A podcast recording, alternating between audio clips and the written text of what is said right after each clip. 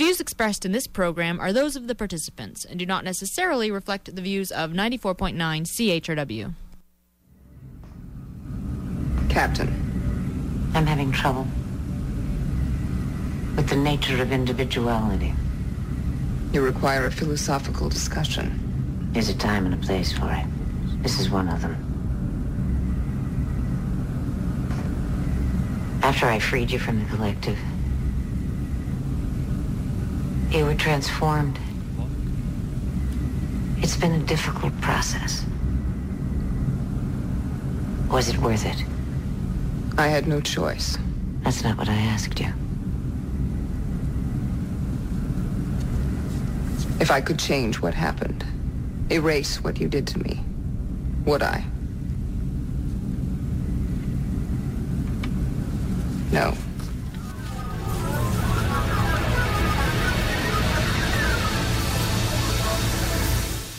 Good morning, London. It is Thursday, May nineteenth, twenty eleven. I'm Bob Metz. And I'm Robert Vaughn. And this is Just Right on C H R W ninety-four point nine F M. Where we will be with you from now until noon.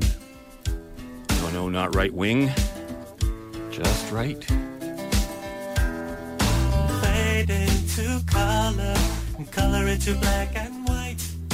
Under the bed clothes, everything will be all right. And welcome to the show today. Are you having trouble with the nature of individuality? Because this is the time and the place for that philosophical discussion before the nature of our individuality becomes assimilated in the force collective, eh, Robert? Oh, welcome to this, our two hundredth hour of Just Right. Hard to believe, eh? Yeah, two hundred hours. That's, uh, it's uh, the two hundredth show. Time flies. And, um, Robert, even the thought of just counting to two hundred seems a bit exhausting to me, you know? And in the celebration of our two hundredth broadcast, let me first assure all our listeners that we will not be recounting all of the great shows of Just Right or doing a best of kind of show or anything like that. Even though our first broadcast of Just Right was back on April nineteenth, two thousand seven. So I thought before we got into the show today, and today we're going to be talking about um, socialism in general and the left, what, the left and right spectrum, and uh, a bit about education. And at the end of the show, we're going to be talking about your subject, which is, you're saying God is a conservative. Is that right, Robert? He's a conservative, is he? Well, that's my that, that's, that's what I'm going to posit. Okay. But since this is our two hundredth show, we didn't want to, you know, put the whole show to a two hundred celebration. But we thought that if you're new to the show, if you haven't, you know, if this is something new to you, haven't, you're not a regular listener, maybe you're wondering what is different about this show. What makes it different from other radio talk shows? And, you know, you might have caught just the odd broadcast. So I thought we'd just do a, a very quick review, just to remind ourselves of what the show is about from time to time. And, uh, Robert, tell me if I'm right on some of these points. I would say that we cover a lot of topics that the mainstream media won't cover. Wouldn't you say that? Not right, just right. Just right. Okay. Yeah. No, that's correct, Bobby. Yes, and you know what we call, uh, uh, you know, uh, what we objectively define as the true right, not the right wing. We say there's a lot of sacred cows we kill on this show, and we'll be getting into why we say that all the time at the beginning of the show. Not right wing, just right. And you know, we do a lot of things on the show that are maybe a little different from what you hear on on regular programming. Just Right is not a commercial. commercially funded show or a state-funded broadcast. We're kind of in a in a limbo area in that sense. We're strictly voluntary. It's strictly voluntary, and um, of course the station's owned by um, the, the U C C, the Students' Union. And um, so we're here, you know, and, and having done this show now, I guess that marks, marks our fourth year technically, we're into our fifth. Mm-hmm. Um, you know, I think it's a learning experience. It has been for me, not just for our listeners, but I think f- for us too, because I think much of what you hear on this show is almost as new to us as it is to our listeners. Uh, I have to tell you, Robert, the show almost never turns out exactly as we envision it when we first discuss it, when we get together a couple of days before. What I find, Bob, is very interesting is that when we discuss a topic, you and I sort of talk about the show a few days in advance, like what are we going to be talking about? Mm-hmm. And we think we have an idea about what we're going to say until we actually sit down and start to write it and research it and go, wow, I didn't realize this, you know, and, and we, it's an inv- it's a learning experience for us so exactly. much. Exactly, yeah. and um, having, and it kind of, it's, it's a learning experience almost forced on you because eleven o'clock Thursday morning it rolls around whether you want it or not, yeah. right? So you know you have to get a certain objective done every week. And I think that's a great discipline in a strange way. You know, we're under no illusion here that Just Right is what you might call a minority report. We're under, you know, we know that the opinions expressed on this program not only may differ from those of C H R W, but probably also differ from a majority opinion in society today. I, I wonder, though. You think? I, I wonder. No? Sometimes you go out there and you you talk about what you did on the show, and I don't think I've heard any objections. Not, it's funny, not in that sense, but what we talk about politically is totally different from what people are voting for in terms of the political parties and, and the direction they're all heading in. So that's a an interesting thing. Well, we're given uh, a certain amount of choices there and almost no choice when it comes to voting. So I'm not surprised that when people vote some of the characters that we have in office, into office, um, that doesn't necessarily mean they agree with what they stand for. Yeah, I guess that you got a point there. We've been talking about that too, haven't we? Mm-hmm. Um, now, of course, one thing that has just come to our consciousness over the past six months or so is that, to the best of our knowledge, I think what we've been doing here at C H R W with this show has never been done before, not quite what we're doing, even though there are other many other talk shows out there. They're, they're how would you, I think you put it to me this way. You said they're kind of more philosophically inconsistent and an ad hoc approach to what they put on the radio. Well, um, yeah, unfortunately, not in you know, an organized way that we have yeah. chosen to do here. I think they treat subjects superficially. They don't get to the root of the problem philosophically like we do. And I think that, yes, it's ad hoc. You don't know. They jump from subject to subject. We we sometimes jump from subject to topic, but we always bring every subject down to its root core of uh, philosophic base, like the, the metaphysics, the phys- the epistemology of it, the ethics of it. And that's all we talk about on this show, basically, is we take the issues of the day and we look at them from a perspective perspective of philosoph- philosophy. And, and not always the issues. We do we do all sorts of subjects, too. Even when we talk about music, yeah. you know, we talk about it from a philosophical exactly. point of view. And you can find all of these programs, our first one hundred ninety-nine programs, mm-hmm. on our website at just at um, w w w dot just right media dot org. Now, you know, um, Just Right is an open-line show. And uh, I get the common occasion, well, not too many people phone in. And I say, well, that's true. But we do keep our views open to the public criticism, and I've gotten letters from people who say they would call in, but they don't want to interrupt the flow of the show. Or they, you know, yes. that's the kind of thing that we get. We get a lot of calls off the air, people saying, I like the show, or can they do this? Or we that. actually had calls on uh, during the uh, discussion here, and they'll talk to the operator to leave a point, but they don't want to interrupt us. They'll that, say, they'll tell the operator to let us know after the show that this is what they thought, but not, don't interrupt Bob when he's talking. That's right. So you know, it's it's um, it's an interesting reaction, and, and we kind of appreciate it in a way, but at the same time, we don't want want people to feel that they, they, they can't interrupt us. No, not at all. And um, please but, do call. But but I know that some of the things we say are so um, different to a lot of people that you have to leave Your, your opinion open. And, and of course, we, you can also write us at, um, um, what's our feedback email? At feedback at just right media dot org. Very simple. Now, of course, uh, we partially pre-produce the show, and uh, you'll always hear audio expert excerpts uh, that, that are on the show. We and, and, and they're drawn primarily from television sources, not always, but mostly from television sources, and that's for cultural reasons, which gives us a little bit of a unique formula or signature. You know, Robert, after two hundred shows, I've had to we've had to edit. That's two hundred times eight excerpts per show. That's one thousand six hundred audio excerpts. Not one of them is a repeat. And not one of them is a repeat. And that's just a little one of the little rules we made for ourselves on the show, because we knew that we were going to have these shows online. They were going to be archived, and we didn't want people to be getting the same material over and over again with each mm-hmm. with each file. So you know, we kind of use spoken word clips much in the same way that a lot of radio stations, including this one, would play songs. You know, yes. just, that, that's how I've a little bit of how I looked at it. Now, the show's uh, you know partially pre- pre-produced. We never rehearse. We never rehearse the show, but hopefully we're always prepared. Now, um, you know, if if you're listening online, and that's the only place you hear the show, remember that Just Right is originally a live broadcast with no room for take twos or repeat performances when we mess mess up, and uh, which happens. Uh, we we do mess up. I understand. Last week, Robert, I made a couple of boo-boos. Um, Just factual. Not not as bad as me calling myself Robert Metz, though. Well, yeah, you did that once. And last week I was told by a listener that in reference to Geert Wilder's Party of Freedom in Holland, he told me apparently I said Austria. I don't remember. And you never caught it. Oh, no, I didn't get and, it. And um, so I'm assu- I think that's what he told me I said, but some other European country.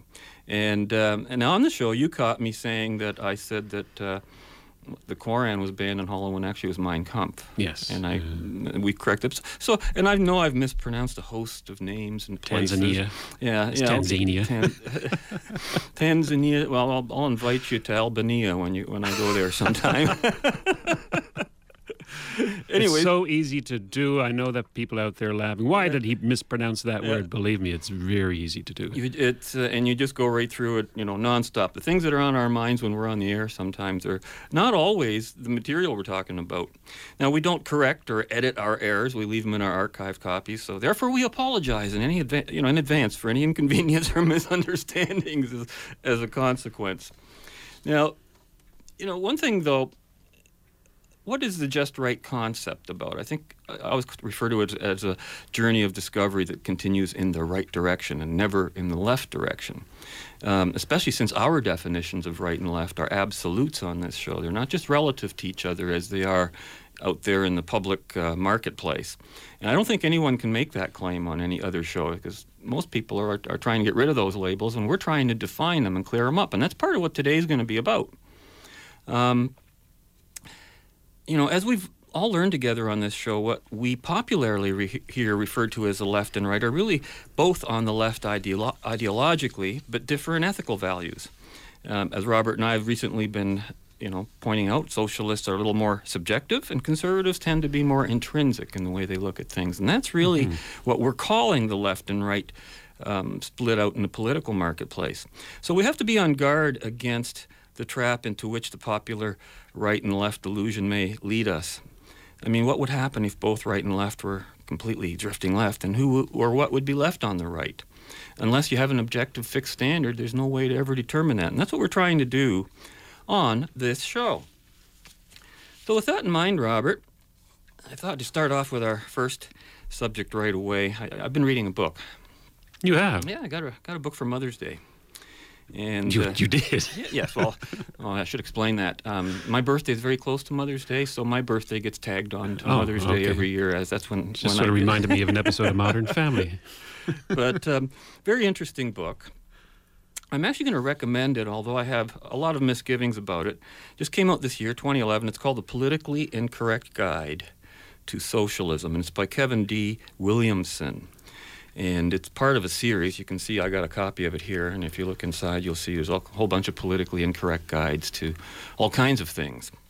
And, however, oh, and he's he's the managing editor of the National Review, so I expected the usual conservative intrinsicisms, as we say, and I certainly got them. Um, you know, insofar as the book is focused on the task of distinguishing socialism from other forms of government and economy, it manages to avoid a lot of the common pitfalls I have seen in other books. Uh, but it still misdefines key terms and references. And the irony is that I only put it together this morning. I knew something was bugging me. What was it about this book that kept missing the point? And it was... Gr- basically, I would say this book is great on socialism, which is its subject, but terrible on capitalism.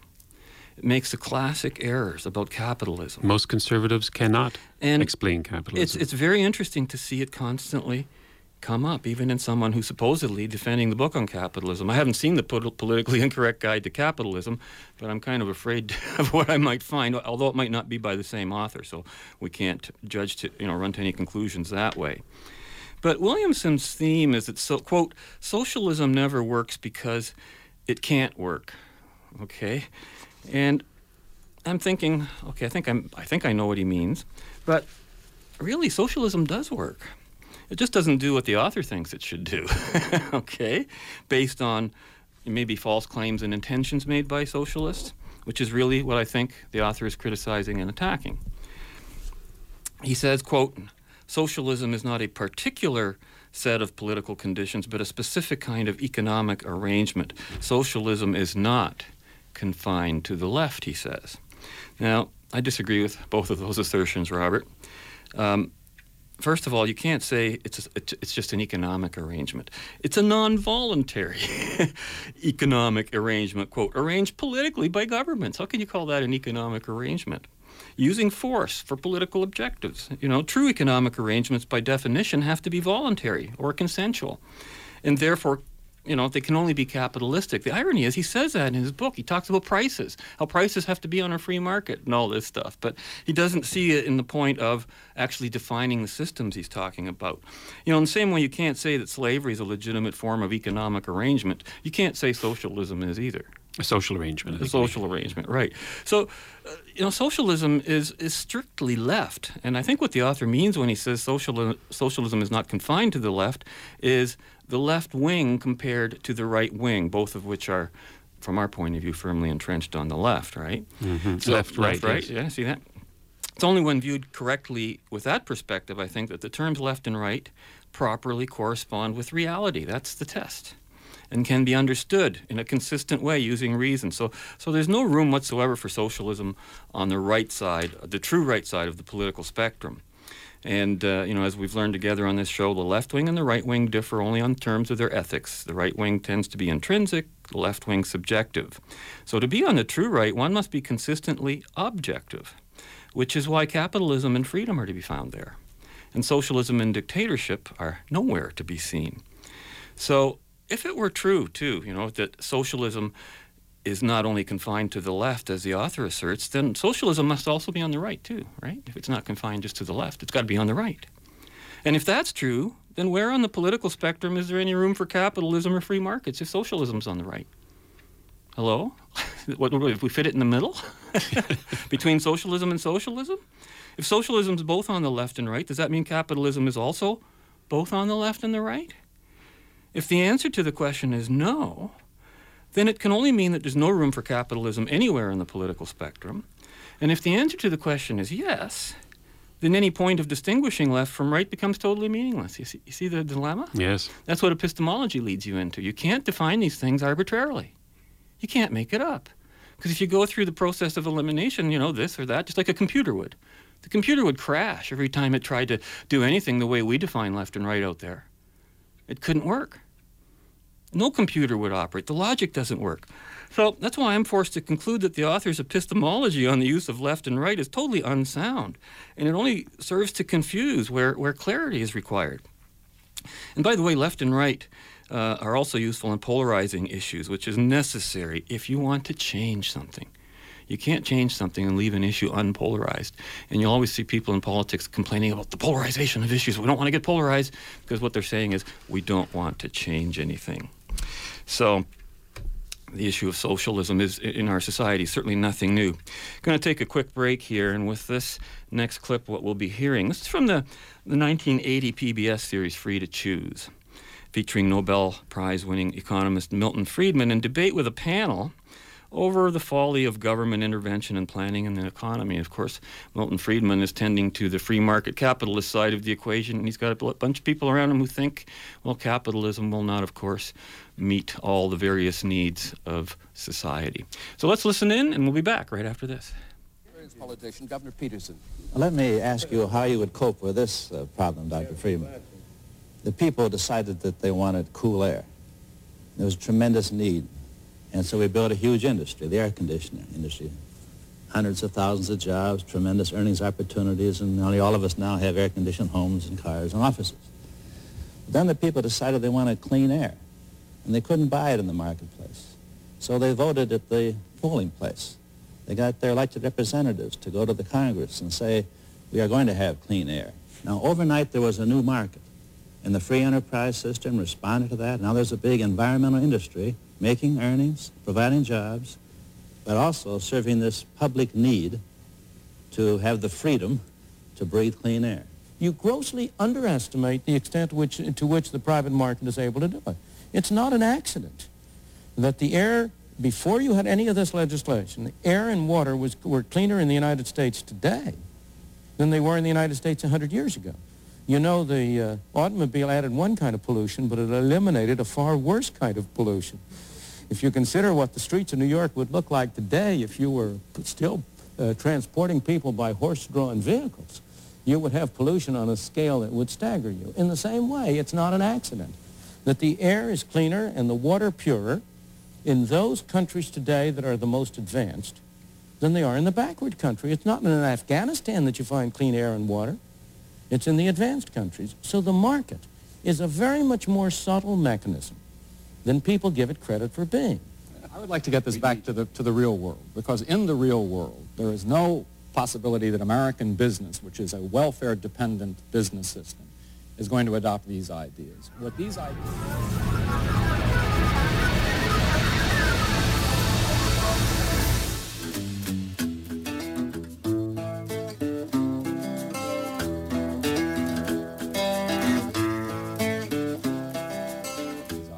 What these ideas function as in the real world is a rationalization for the myth of free enterprise, which disguises the fact of state capitalism, as an argument against social intervention in a society that does intervene on behalf of the steel industry very quickly.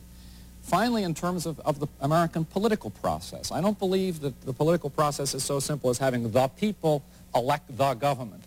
The fact is that when a Jimmy Carter is elected president on a relatively liberal platform, he then has to win business confidence because of the control of the investment process by corporate power.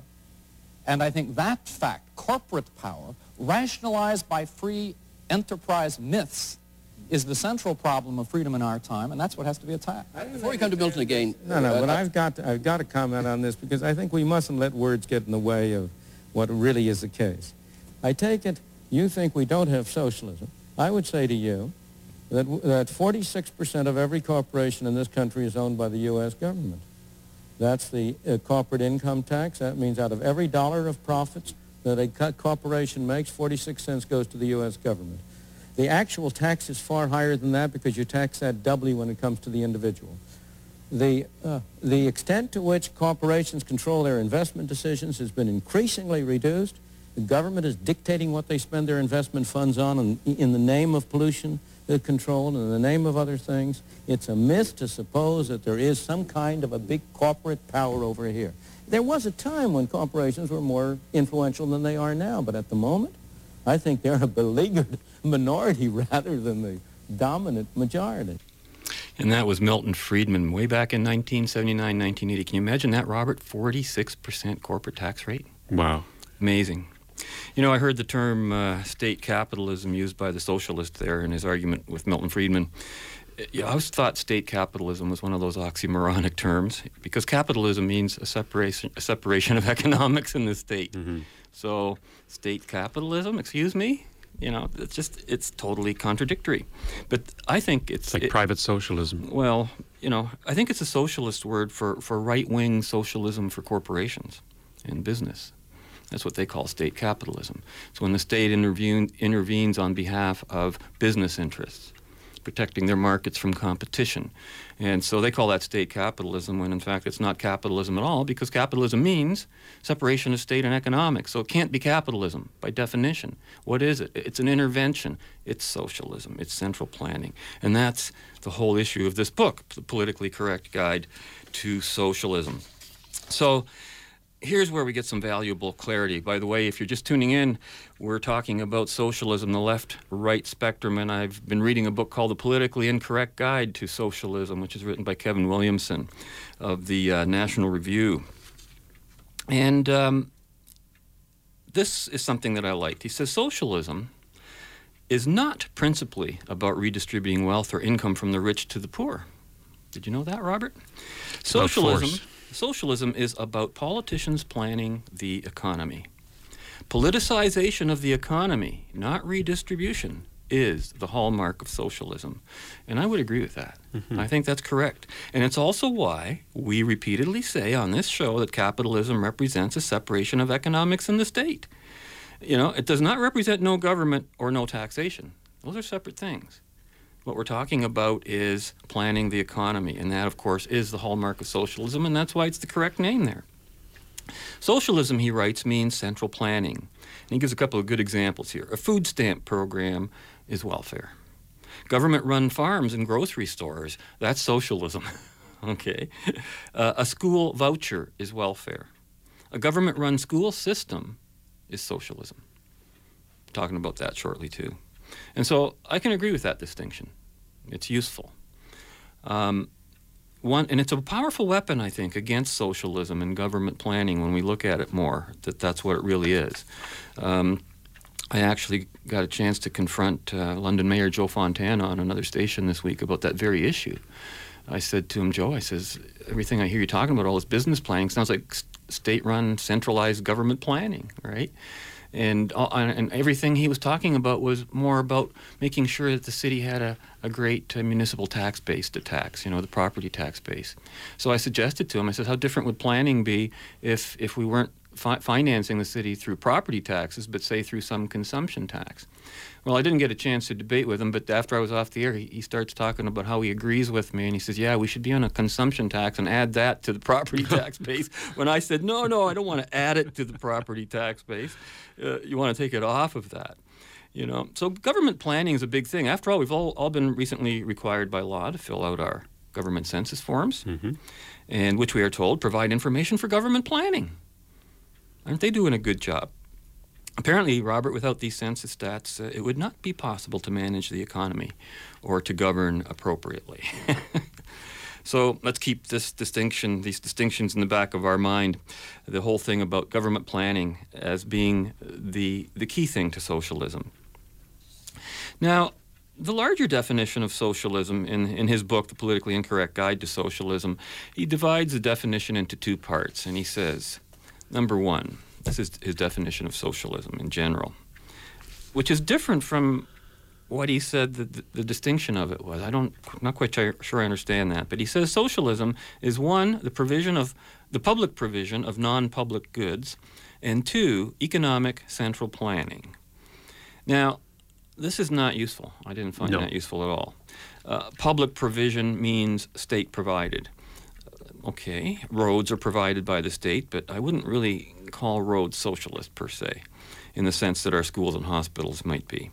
Um, the courts, the police, the armed forces are, are similar, you know, similar government kind of provided goods, but I wouldn't call them socialist. It's not that the government may, prov- you know, it's, it's not that the government may provide certain public goods, but how and what it pays for, I think, and how it regulates or controls it determines its true nature, whether it's socialist or capitalist. And, and this is a funny statement. He says, he quote, Social, socialist central planning is fairly easy to spot because it has an easily identifiable signature, failure. Well, okay, that's interesting. That one stopped me for a while. I said, failure? Well, I'd say no. Socialism is successful. It does exactly what it purports yes, to do. Yes, I think it's successful on two grounds, not just one. Number one, it's become the predominant political philosophy in the world today. So how can you argue with success like that? Mm-hmm. I mean, that's success. But it's also successful in achieving its goals wherever it is tried. Both, in fact, a- in fact, and in the eyes of its proponents. Uh, yes, poverty is a sign of socialist success. When you see poverty and it's caused by socialism, then socialism has been successful at redistributed wealth. That's what the redistribution of wealth looks like at the end when mm-hmm. it's done. So, you know, but but it's, you know, he seems to think that um, this is what I, this is what I thought was funny. He says socialism's main defects are the inability of political decision makers to make rational decisions without the information provided by prices. Okay, now this is an economist talking, and I have to think. You know, does a political decision maker need prices to know what the right thing to do is? I can't. I don't think a political decision maker needs a price to know what the right thing is. He needs a moral code, I think, that respects the individual rights and freedoms of all individuals, regardless of how they value or price consumer goods. What has that got to do with government? And and is that all it is? I mean, does the author really believe that someone like Castro? And the vast majority of dictators here and abroad are truly interested in rational decision-making? Is that what their their goal is? Oh, well, we just screwed up. Oh, darn, that, that darn old socialism just didn't work again, right? Uh, you know, what, what evidence is there of this? I don't see any. I think this is failing the reality test. Uh, reason is, in and of itself, a component of capitalist thinking, not of socialist thinking. Socialism eliminates thinking completely. Replacing it with obedience. That's what it's all about. So I don't even know why they're talking about choices when they're talking about making choices for planning. You can't do that. But um, it just goes to show you, you know, how even someone who, I might sound like I'm tearing this book apart, by the way, which I'm not. I'm just getting at those points that are constantly just missed by people. It's a great book if you want to read a lot of great examples about how socialism actually does screw up in terms of not creating the wealth it promises. But um, it's just interesting that uh, he would even go in that direction. Now, in quite properly rejecting the labor theory of value, now that's a good thing. Most most people wouldn't. Uh, he says this, and this is fascinating. Um, Ayn Rand's followers, who are some of the most energetic defenders of capitalism in the world, call themselves objectivists. But in truth, capitalism assumes a radical subjectivism in the marketplace. The real objective economic value of things is identical to how people subjectively value them. Now, I agree with that. That's true. Mm-hmm. Nothing wrong with that. Um, but therefore, the price is objective, you know? And by the way, energetic is not the word that comes to mind when I think of objectivists, but that's another issue. But the truth is, capitalism does not assume a radical subjectivism in the marketplace. Capitalism is a separation of economics and state, which is radically objective and immutable. It is this separation of state and economics that makes it possible for individual consumers to subjectively value specific consumer items and services on an individualistic basis. And the objective measurement of this subjective valuation is known as free market prices. I think I see you the know? difference. I think I see his problem here. When he looks at the word objectivism, he's looking at how somebody evaluates uh, a good or transaction. When Ayn Rand used the term objectivism simply to mean that reality is the arbiter of everything.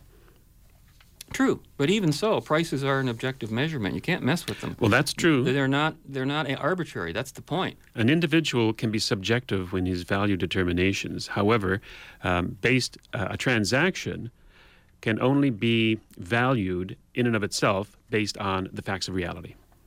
Understood. And I agree. Now, here's where he makes the really big fatal mistake. He associates socialism with morality and disassociates disassociates capitalism from morality. Quote, he says, socialism breaks with capitalism on precisely this issue. It seeks to infuse the fundamental deep process of the economy, the setting of prices, with a, with a moral meaning.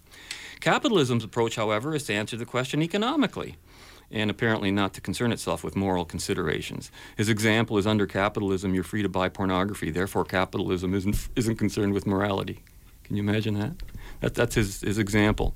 Capitalism has nothing to say about whether people should value goods and services the way they do. End quote. And I'm thinking, oh my God, nothing could be further from the truth.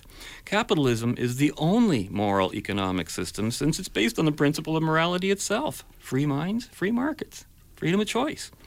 Any initiation of force by government or by criminal is immoral. That's how we tell the difference between the good guys and the bad guys. The guy who starts the fight is the bully. The guy who's attacked by the bully is the victim. But with socialism, that whole moral hierarchy is reversed. And, you know, there, there's, a, there's a reprinted National Post report in the in the same book by L- Larry Solomon, who's been a guest on this show, by the way, and uh, from May, May two thousand three, where he reports on the reality of socialism in capital in Castro's Cuba, where five hundred thousand people have been executed since nineteen fifty-nine for political offenses. And he writes, in Castro's Cuba, it is a crime to meet, to discuss the economy, to write letters to the government, to report on political developments, to speak to international reporters, to advocate human rights. Cubans often serve ten to twenty years for political crimes. But most Cuban criminals are not political. A large portion of the estimated one hundred eighty thousand to two hundred thousand common criminals in Cuba's five hundred prisoner, prisons are people who broke the law by killing their own pigs, cattle, and horses and selling the excess meat on the black market. This is happening in Canada now, by the way, too. So again, I have to ask, how can anyone conclude that socialism's main defects are economic when they're obviously moral and ethical?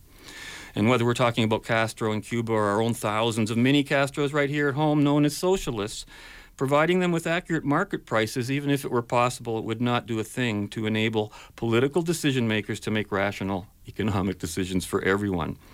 You know, co- socialism's causal defect is not economic.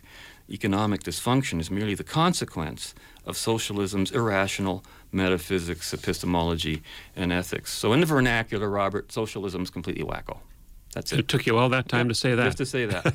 Now, when we return, on the other side of this break, You'll be hearing the voice of Professor John Hospers, who was the first libertarian American presidential candidate, speaking in the year two thousand right here at the University of Western Ontario.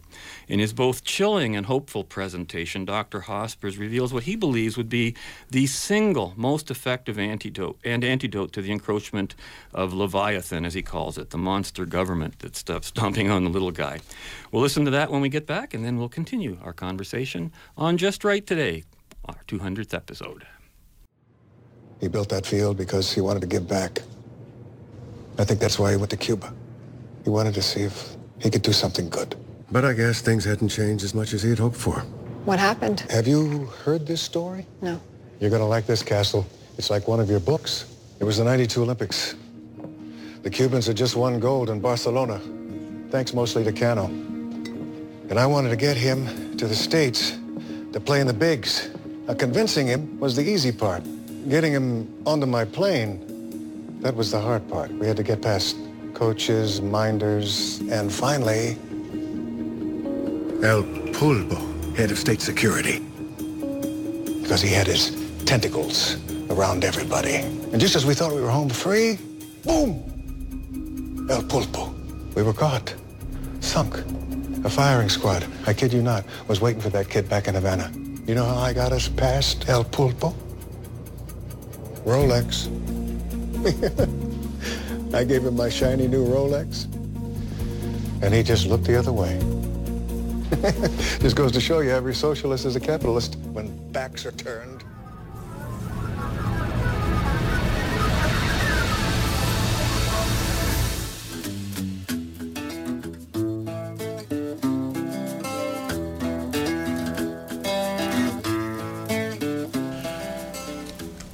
Freedom is not something about, it's about to descend on us in one fell swoop. This whole tendency is not reversible by the year two thousand four. It has to be achieved in small increments. I was glad when the welfare reform bill was passed two years ago, which put some brakes on the welfare state, saving billions of dollars and putting recipients back on the workforce. I was also pleased a few months ago when the Supreme Court found unconstitutional Uh, a law prohibiting a person from carrying a gun within a thousand feet of a school building. Never was the federal government's business in the first place. And then how about making a few similar decisions for a few thousand other matters like guns and drugs? And how about asset forfeiture? Can anyone say that's constitutional? But all the while, Leviathan, the great whale that comes out of the deep to swallow us, exerts mounting influence. How is Leviathan to be conquered? I think I'd be willing to give up everything else on our agenda in return for just one thing, namely the dissolution of the state-controlled educational system, which tells us where we can go to school.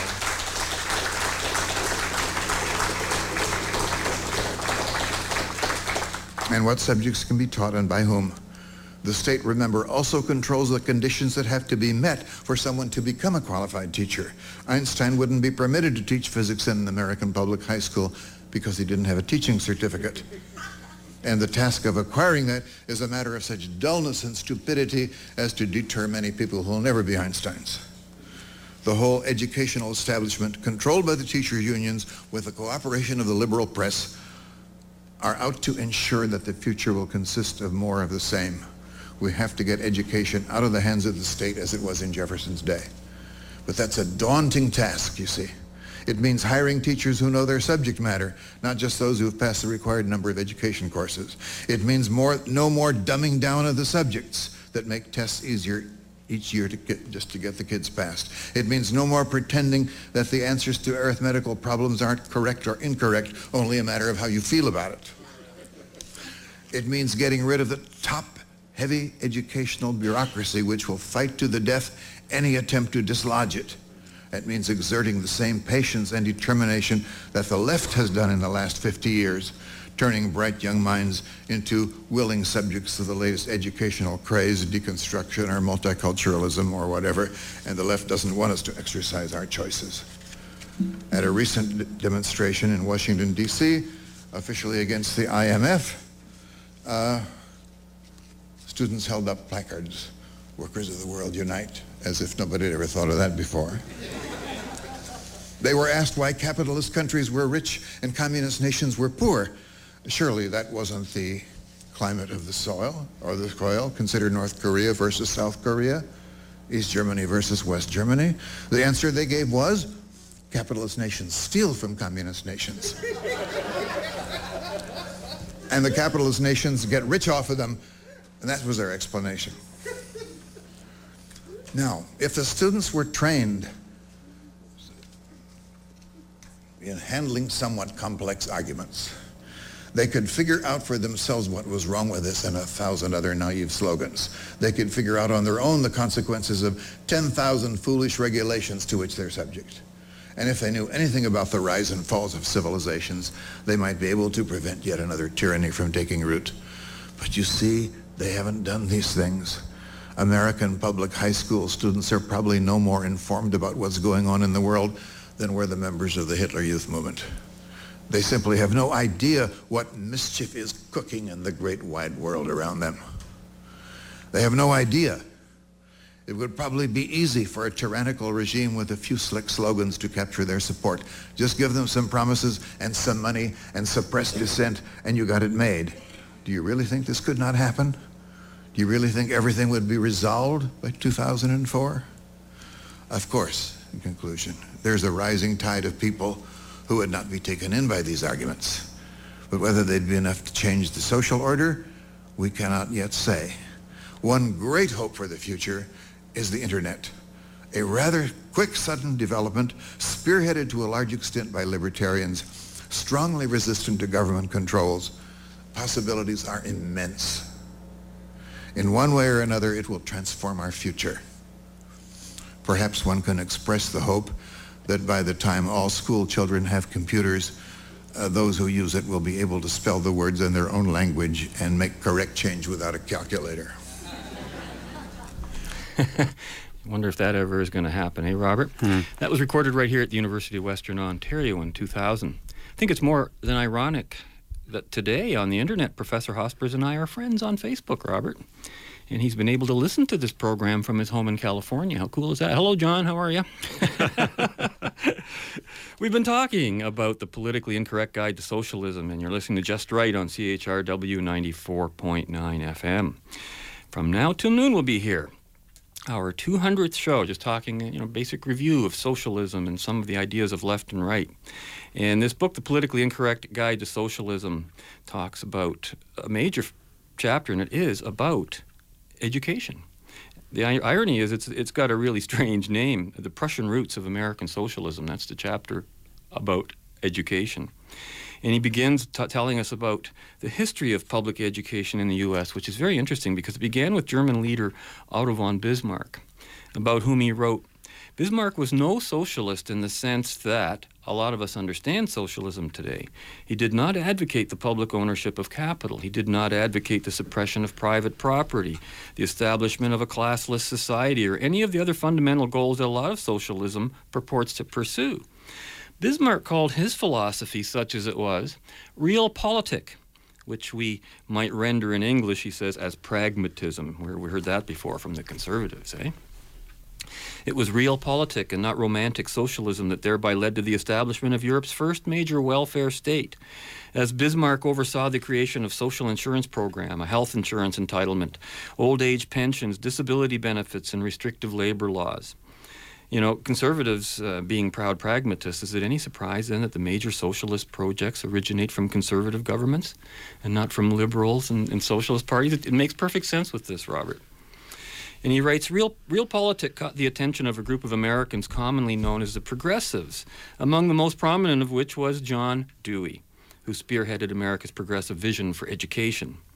Now, at this point, one might think the fundamental purpose behind public education being pursued by the progressives would have been some sort of progressive education in the liberal arts, but apparently that's not so.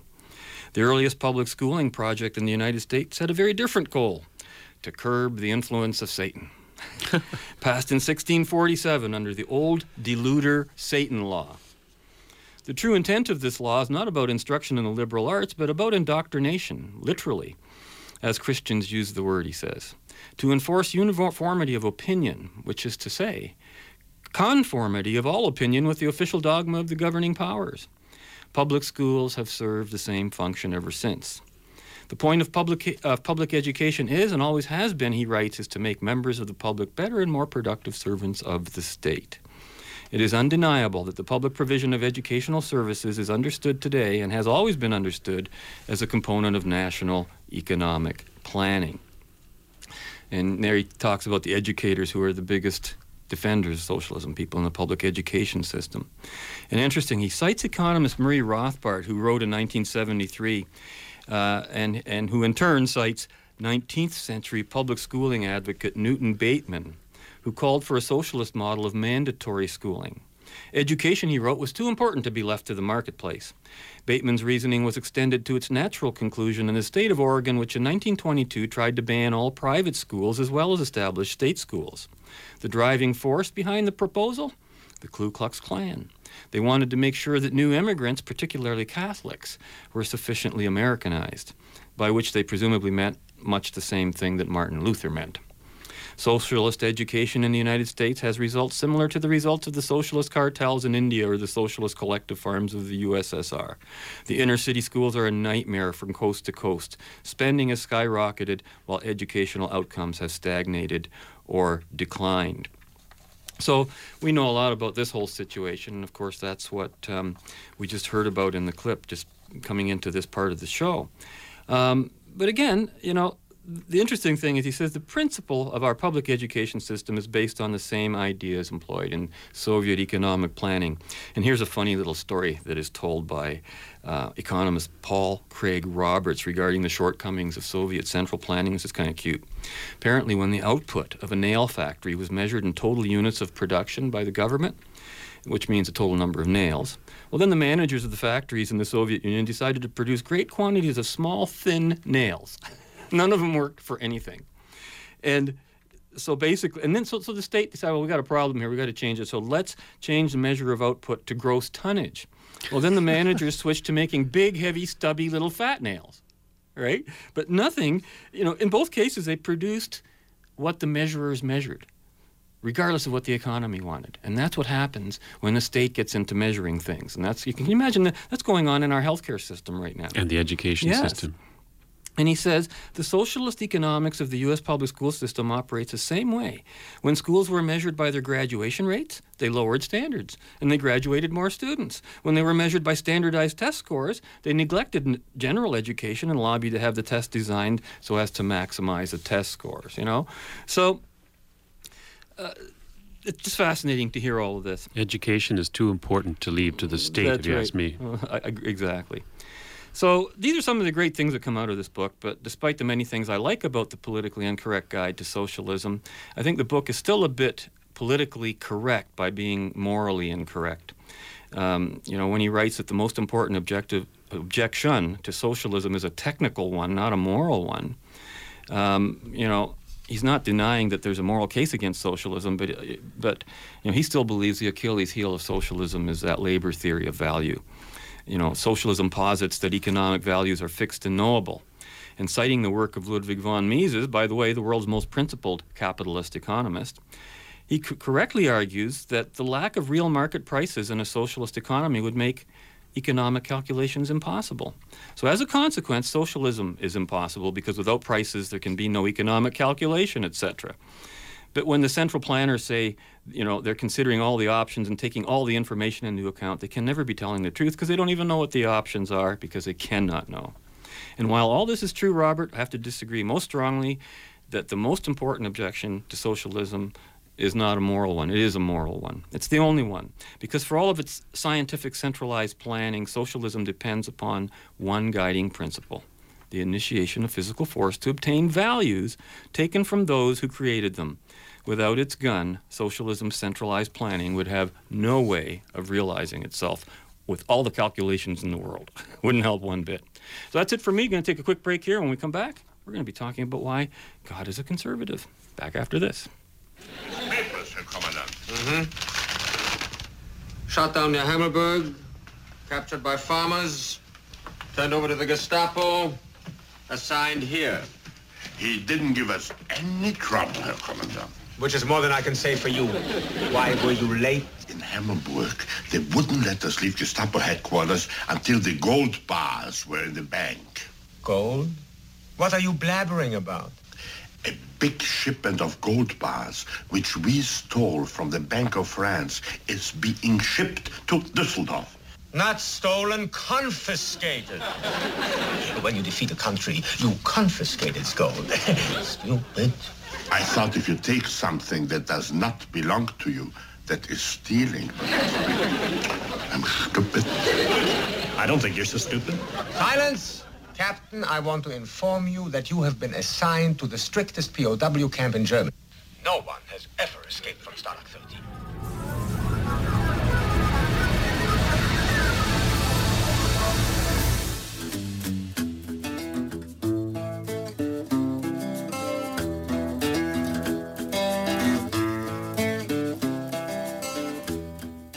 What we saw on Tuesday, as terrible as it is, could be minuscule if in fact, if in fact God continues to lift the curtain and allow the enemies of America to give us probably what we deserve. Well, Jerry, that's my feeling. I think we've just seen the, the antechamber to terror. We haven't even begun to see what they can do to the major population. I mean, actually, the A C L U, uh, the A C L U's got to take a lot of blame for this. Oh, yeah. And I know I'll hear from them for this, but uh, throwing God, or successfully with the help of the federal court system, yes, throwing God out of the public square, out of the schools. Uh, the abortionists have got to bear some burden for this, because uh, God will not be mocked, and when we destroy forty million little innocent babies, we make God mad. I, I really believe that the pagans and the abortionists and the feminists and the gays and the lesbians who are actively trying to make that an alternative lifestyle, the A C L U, People for the American Way, all of them who tried to secularize America, I point the finger in their face and say, you helped this happen. Well, I, I totally concur. And that was Jerry Falwell with Pat Robertson, that particular piece of vitriol. Jerry Falwell, of course, um, came to prominence in nineteen seventy-nine with his creation of the so-called Moral Majority. And that was broadcast just a couple days after nine eleven, right? That particular broadcast was, I think, two days after September eleventh attacks in, uh, in the United States, and they were talking about how it was Americans' degradation in society that basically caused that, and they deserved it. Pretty sick stuff, if you ask me. Now, a group of evil evangelical Christians, that was the major- Moral Majority, and their aim, it was to influence the politics of the United States in such a way as to have society conform to their notion of what was moral. Again, we have the introduction of force, very much like the socialism we were just talking about. Now, the target of this group was the Republican Party, and in nineteen eighty, it was credited by some with getting Ronald Reagan elected president. Now, the, the one defining characteristic of evangelicals, that is to cru- uh, that that I find crucial understanding of how they influence not only conservative right wing in the United States, but also the newly created Conservative Party here in Canada, is their literal interpretation of the Bible as the word of their Abrahamic God. Evangelicals believe that God created the earth in seven days. They believe in Adam and Eve, Noah and the flood, and they believe the world is about six thousand years old, give or take. Now, most importantly, they believe that everyone must be saved, whatever that means. You're talking about our conservatives here I in mean, Canada? We're talking about evangelical conservatives okay. here in Canada. There's no difference, I don't. I find, no. How come we don't hear so much about them? Well, we actually do hear oh. a lot about it, but um, uh, just to get back to my point here, most importantly, they believe that everybody must be saved by recognizing Jesus as their personal, quote, savior. I really don't know what that means, but that's the, the rhetoric. Now, to this end, they have become involved politically in an attempt to change the laws of the United States and Canada to lead the population out of their sinful ways and into a path more, quote, moral, whether we choose to be or not. By the way, their definition of the word moral is not mine. Now, on past shows, I've talked about how alike the conservatives are to the liberals in their economic policies. As you've just mentioned, Bob, in the early part of the show, they're both socialists, no doubt about it.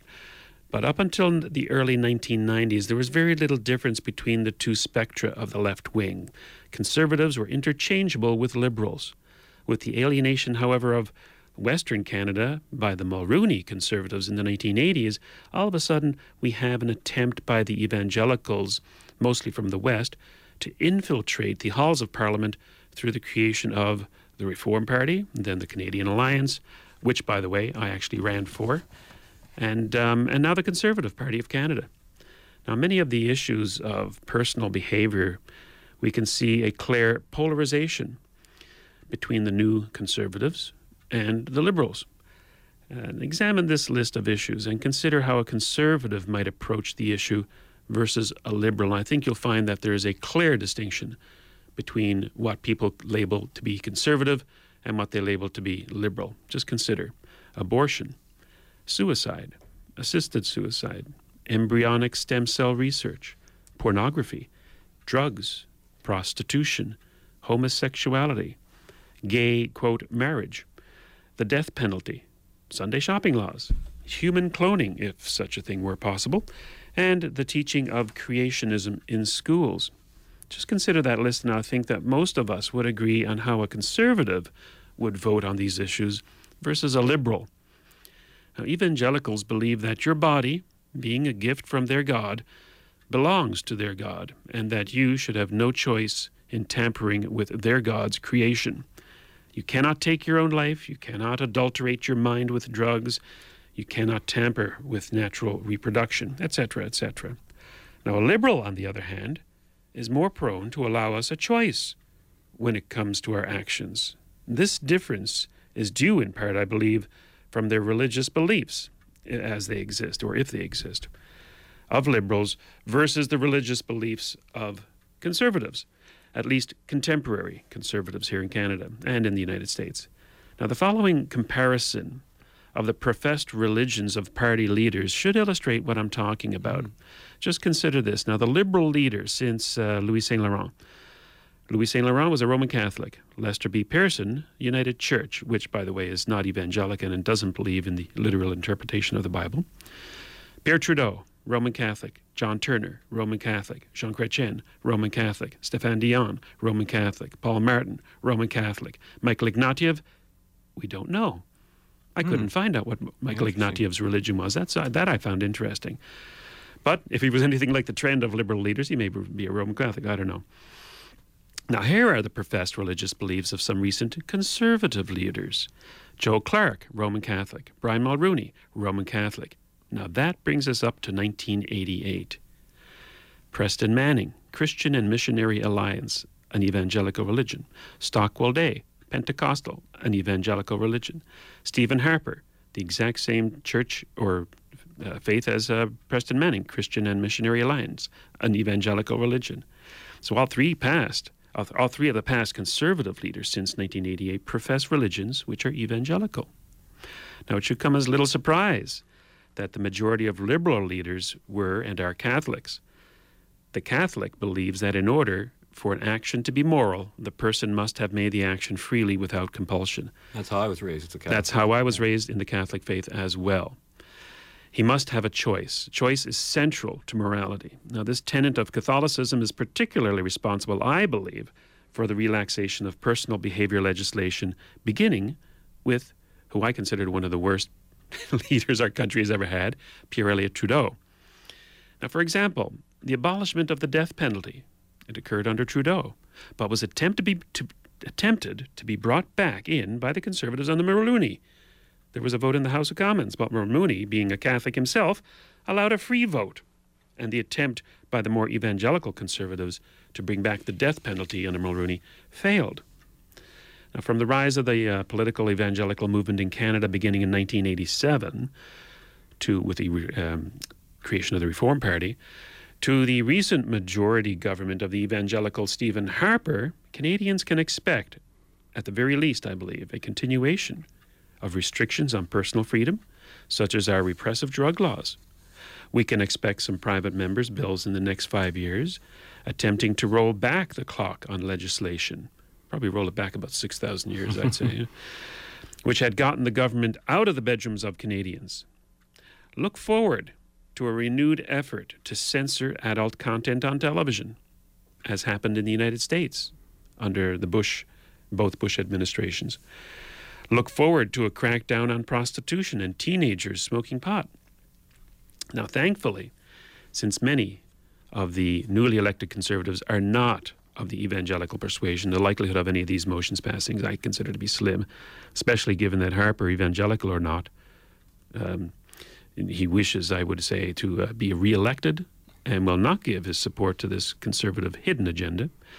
The genie you know, of uh, just a second, Bob. The genie of personal freedom, in my opinion, is, is has been let out of the bottle slowly, starting with Trudeau and Liberal governments. Then, thanks mostly, in part, to our uh, courts and to the Charter of Rights and Freedoms, a Trudeau creation, to put it back in by evangelical conservatives will mean that the party that does so will quickly be relegated back to the left side of the house. That's what I think about that. And that's back, my research on this is basically based on uh, a letter that we received from uh, uh, a loyal listener, Marco, who got me thinking in this direction. So anyway, Bob, you were going to say, sorry. No, I was just going to say, you know, whatever, all these things about Harper and all the other political leaders, including Manning, they never brought these things to the great political forward, like it wasn't on their front burner at all in any way, as a politician might do in the States.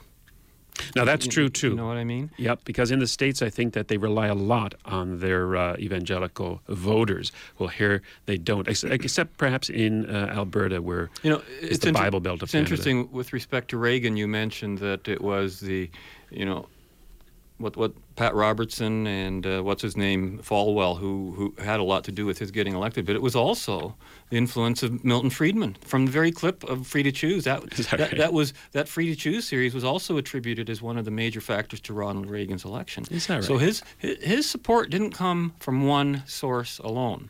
No, I wasn't course, suggesting no, no, that. No, no, but but that's why I'm just making making a point of that right now. But uh, there's our quick look at um, left, right, and the basic political spectrum on our two hundredth show. Don't know what we're going to be doing next week, but we hope that you'll join us again next week when we continue our journey in the right direction. And until then, you know what to do. Be right, act right, do right, stay right, and be right back here. We'll see you next week. Take care.